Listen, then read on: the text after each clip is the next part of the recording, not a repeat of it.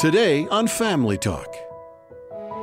Hello, everyone. I'm Jim Dobson, and you're listening to Family Talk. Uh, Ryan and Dr. Meeker are not in the studio today, but I think you're going to be captivated by what you're about to hear.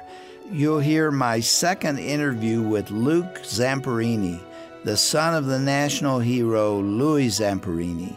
Louis was one of the fastest runners in the world, and he uh, competed in the 1936 Olympics.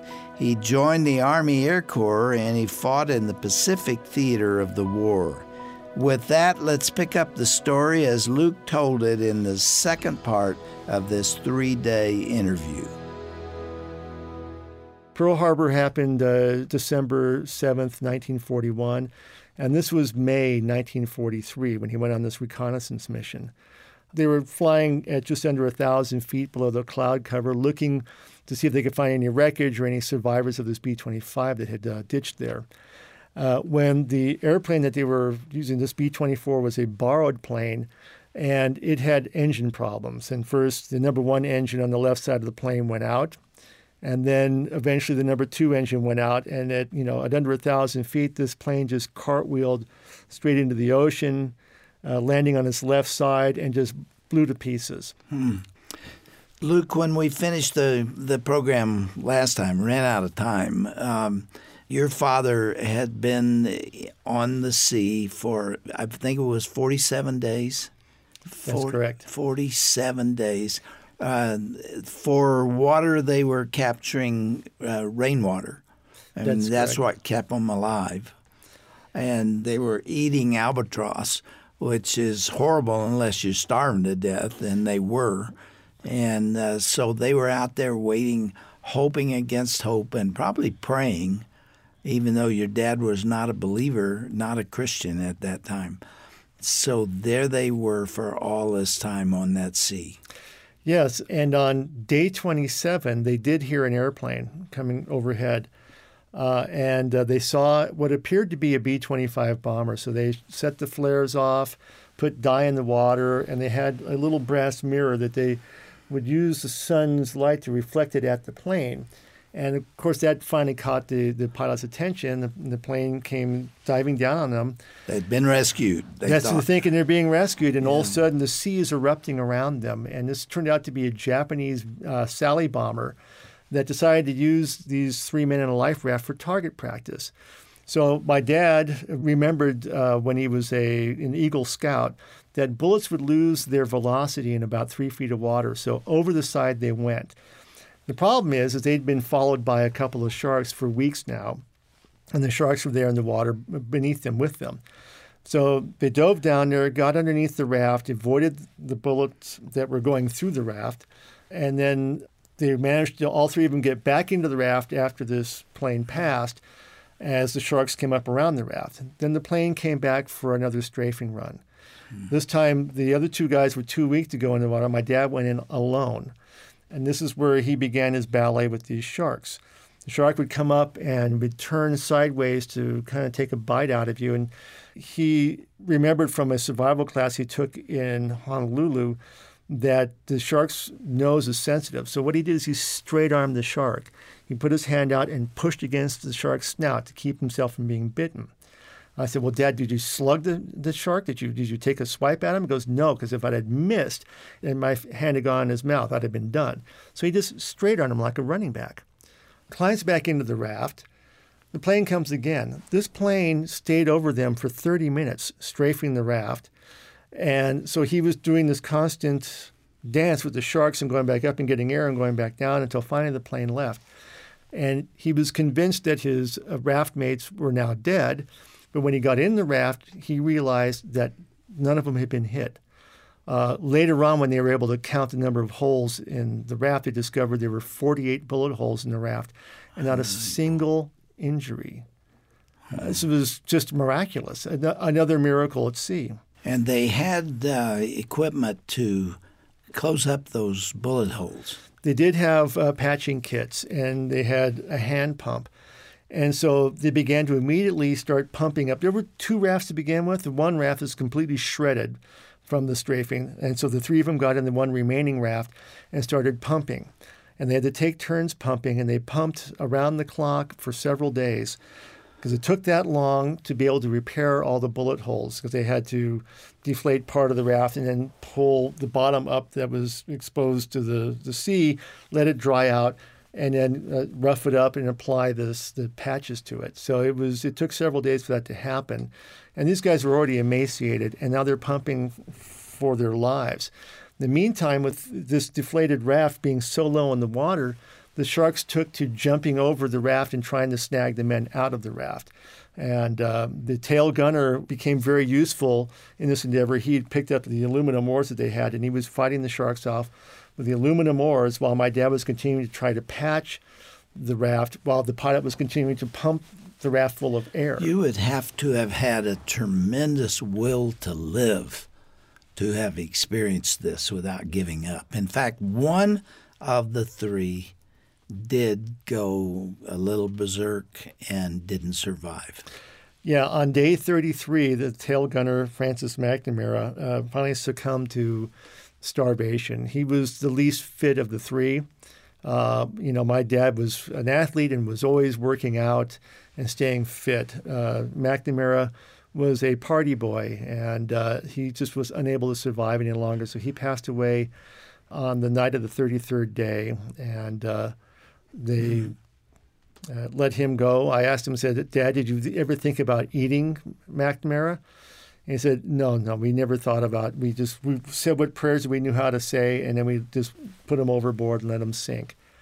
Uh, and then mm. they went on another, well, another couple of weeks before they were finally rescued. Rescued by whom? Well, that's the rub in the story. Uh, they had finally uh, spotted land during a storm at sea. And it turned out this storm was a terrible typhoon that had hit that part of the Pacific, and the seas were like 40 foot seas. When they went to the top of, of the breakers, they could see land some miles to the west. The very next day, they were starting to paddle towards these islands. Uh, when before they could reach the lagoon of, of this first island, a Japanese patrol boat had come around the other side of the island, spotted them, and picked them up. So they were rescued by the Japanese Imperial Navy. If you could call that being rescued. Yes. So this began a 27 months of Japanese prison camp system for my dad. Mm.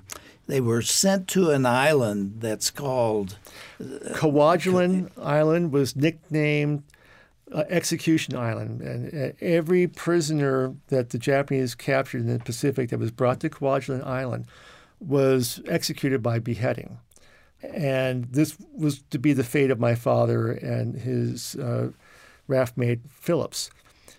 What had happened instead was one of the officers there had uh, recognized that my dad was this famous American athlete. Apparently, the Japanese were big fans of American sports and movies, so they recognized American actors, American athletes. And this officer suggested that they not uh, execute these two prisoners and send them to Tokyo for potential propaganda purposes. So his life was spared there on Execution Island, and uh, then he was sent on to Tokyo. And to another prison camp. Yes, of course. Uh, hey, what did your dad weigh when he got there? When the Japanese pulled him out of the water, they weighed him. And this was a man who, in his first class Olympic shape, weighed 155 pounds at 5 foot 10. The Japanese weighed him, and he weighed in at 66 pounds. So he'd lost all this body mass uh, in his ordeal at sea. And uh, the Japanese at that point also had counted the number of bullet holes in the raft. That's more than 80 pounds he lost. Yeah. Pretty amazing. Uh, and he's the only person that you'll ever have heard about that actually gained weight in a Japanese prison camp system. Yeah. You were starting to say the number of bullet holes. Yeah, the Japanese had, uh, you know, they were astonished when they saw these two men. Uh, and they pulled them on board. Once they pulled the raft up, the raft became their center of attention because it had 48 bullet holes in it. The raft itself was beginning to deteriorate. The patches were beginning to blow up. The yellow rubber dye had been leached away by the ocean water. As a matter of fact, my dad and Phillips were stained yellow because of it. So when the Japanese saw the raft and started counting up the bullet holes, they became very inquisitive. So my dad explained to them that the a Japanese Sally bomber had used them for target practice, and of course they didn't want to believe that could be true. They didn't think that there, or at least they said they didn't think that the Japanese pilots would, would stoop so low, but they did. Yeah, but they had also executed others that came uh, to that island. So. That's right. So being sent to Japan, they thought, of course, they were going to be in a Red Cross supervised. Uh, prisoner of war camp, and life would be much better than it was on the island of Kwajalein, which was quite brutal for them. Mm. In what way? Tell us this now. Well, the, the movie was very disturbing uh, in regard to the brutality of that camp that they were in.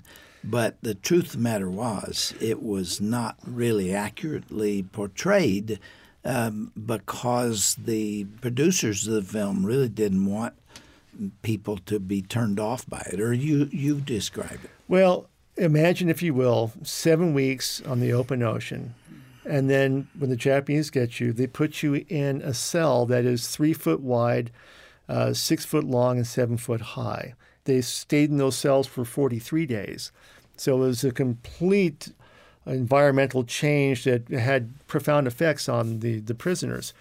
Of course, they were treated roughly. They were thrown rice balls to eat. Uh, they thought they were going to be uh, decapitated. Uh, and so the idea of moving on to a, a, regular prison camp was really appealing to them. So they put him on a ship, and the ship took a couple of weeks to get to the Tokyo Bay, and they were taken to a prison camp called Ofuna, which was a secret prison camp that the Red Cross didn't know about and it's where the Japanese would put um, prisoners that had uh, fresh intelligence, and they would treat them roughly and, and torture them there and get them to talk. Now, my dad couldn't figure out why he was there because he'd already been a couple of months uh, away from Hawaii. He had no intelligence to give them. The B 24 that he was flying in was no longer the current model. So he had no idea why they kept him in a secret camp. But they kept him there for 13 months because they knew that anyone declared missing in action after a year and a month, the War Department would put out a, a declaration of their death. And so the Japanese were waiting for that declaration to come out, and then they tipped their hand to what they wanted to do with him. They offered to take him to uh, Radio Tokyo to do a broadcast. They told him he could write his own script and he could say hello to his parents so that they would know that he's alive. And of course, the broadcast was preceded by them working up the idea that the American government had given up on him and erroneously listed him as killed in action, but in fact, he was safe and sound with the Japanese. And so he read his prepared statement to his parents, letting them know that he was alive. And he wrote it in such a way that they would understand it was really him. Now, the Japanese said, Yeah, I did a great job with that. Now, we'd like you to read this on the next broadcast, which was propaganda, anti-American propaganda. And he refused to do it. He said, "I can't, I can't say this is not true. I will not be unfaithful to my country." And uh, so, this began another uh, year and a half of hell for him, because they at this point had assigned a brutally sadistic guard named Mutsuhiro Watanabe uh, to break him and try to get him to want to go back to Radio Tokyo and do the broadcast because it, the idea was that they'd put him up in a hotel and they'd feed him American food and he'd have a nice, uh, cushy life. Instead, he opted to go back to prison camp. And this is where Watanabe, also known as the Bird, began to make his life miserable. And so he endured daily beatings from this man uh, for the remaining 17 months of the war. Uh, Watanabe could not break my father.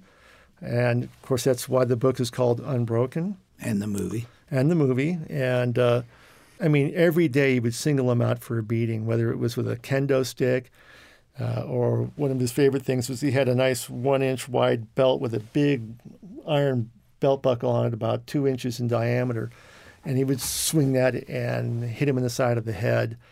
Uh, one night he came in and hit him in the side of the head with that buckle, and just blood everywhere. The bird pulls out a, a some toilet paper and says, "Oh, here." And so my dad's, you know, staunching the bleeding with the toilet paper and thinking, I guess the guy can't be all that bad. He's actually being nice to me now. And as soon as he pulled the tissue away to look at it, he hit him again in the same place with the belt buckle and knocked him out completely.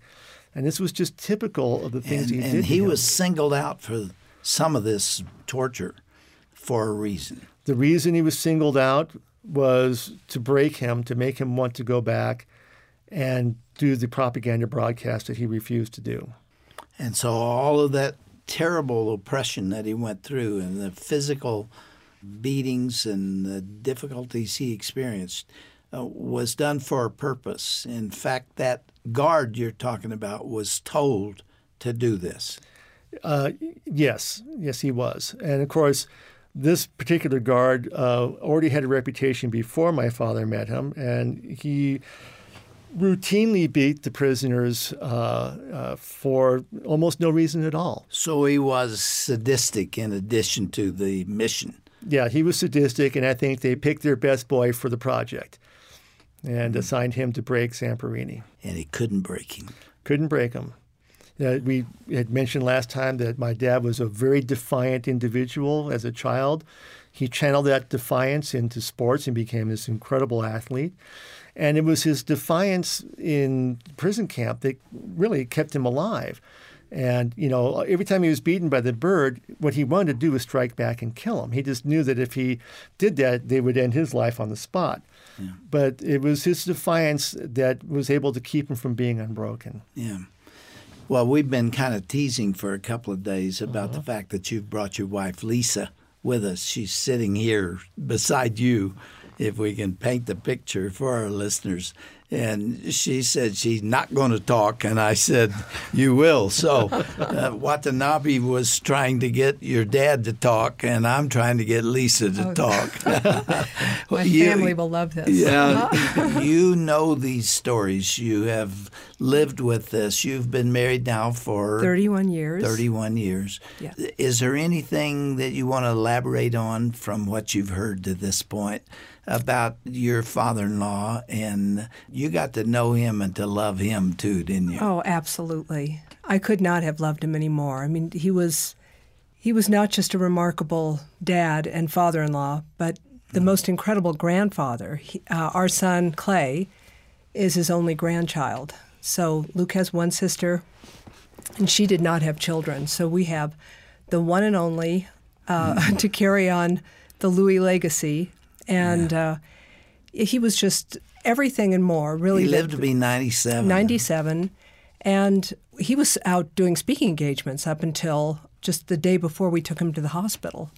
Uh, mm. so this last May 13th was his last speaking engagement. And no, I'm listening to the story again, and every time I hear it, I still marvel, and I'm always impacted by the number of miracles that it took to get his life to this point. And as Luke was speaking about defiance, I was actually sitting here anxiously thinking, okay, now let's talk about how that defiance ended up working yeah. in his Christian life and how, how things he, turned around. He wasn't around. a Christian, but he did pray during this time. He was asking the Lord to spare him.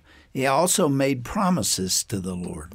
He did, and I know they show that in the film the one scene during the typhoon where he says, God, if you spare me, spare my life, I will seek you and serve you. And that was the very thing that he later realized he uh, had gone back on, that he had come back. And I don't want to jump ahead too far, but uh, yes, he did um, absolutely make good on that promise. Now, the uh, well known uh, perspective on your father in law was that he was a national hero. In fact, the Congress has called him that. Uh, behind the scenes, did you see him that way? Oh, definitely. I mean, look, we're all human, so there are funny things about him that, of course, as the family, we we know little idiosyncrasies and things that were just classic to us, endearing, but honestly, the integrity of this man was stellar. And I was so blessed to be part of his life and family. We had traveled together. He and I did a couple of cruises together. He would speak on this one particular cruise ship, Crystal Cruises. and was consistently funny, entertaining.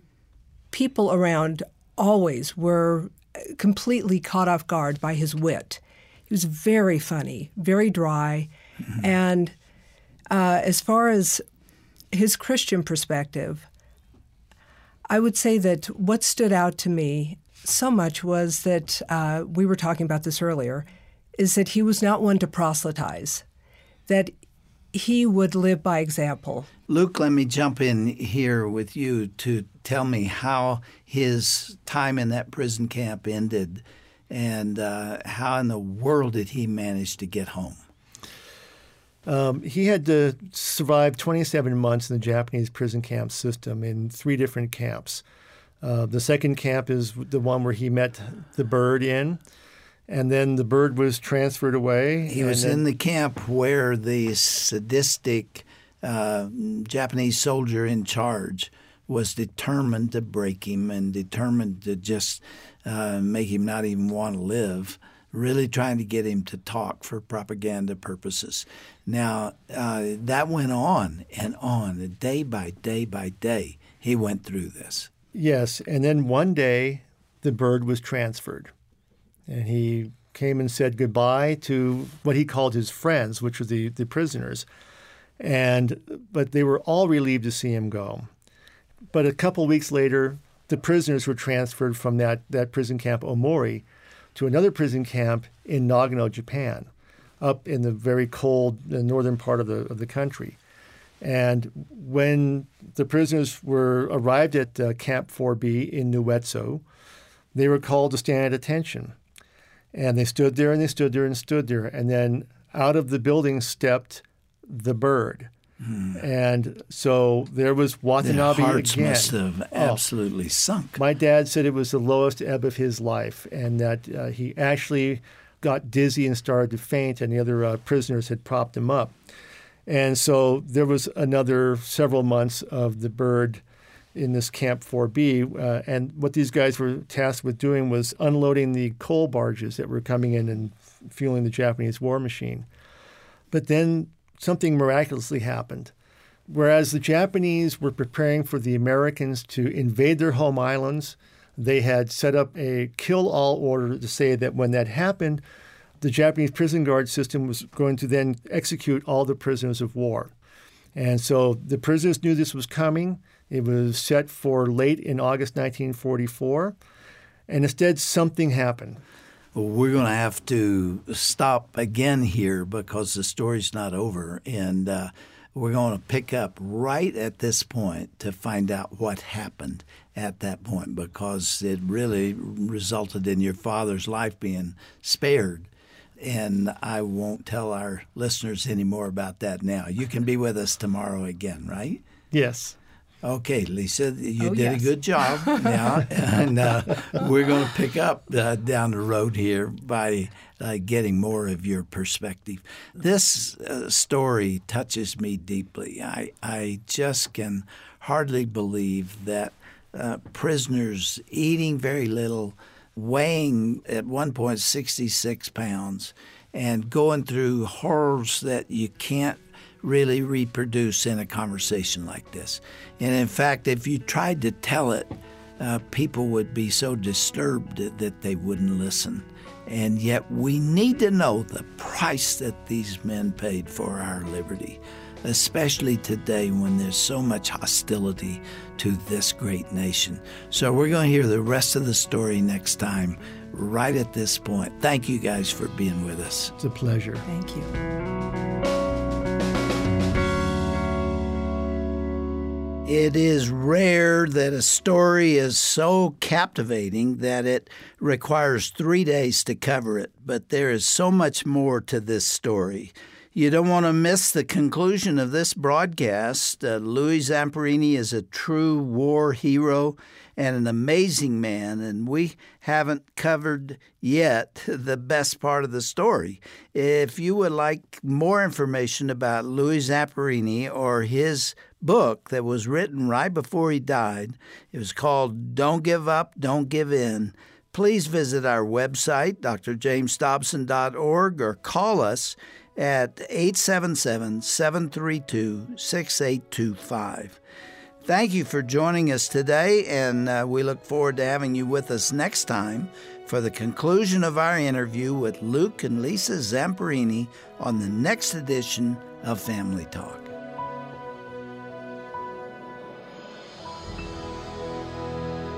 Family Talk is not associated with Focus on the Family. Join the platform that has over 9 million people engaging daily. Families from all over are coming to one common place to interact, receive advice, and learn some of the well known tips that Dr. Dobson has to share. Family Talks Facebook page is full of inspiration and helpful tips for your family. Don't miss out and join us today. Visit facebook.com slash Dr. James Dobson's Family Talk. That's facebook.com slash Dr. James Dobson's Family Talk.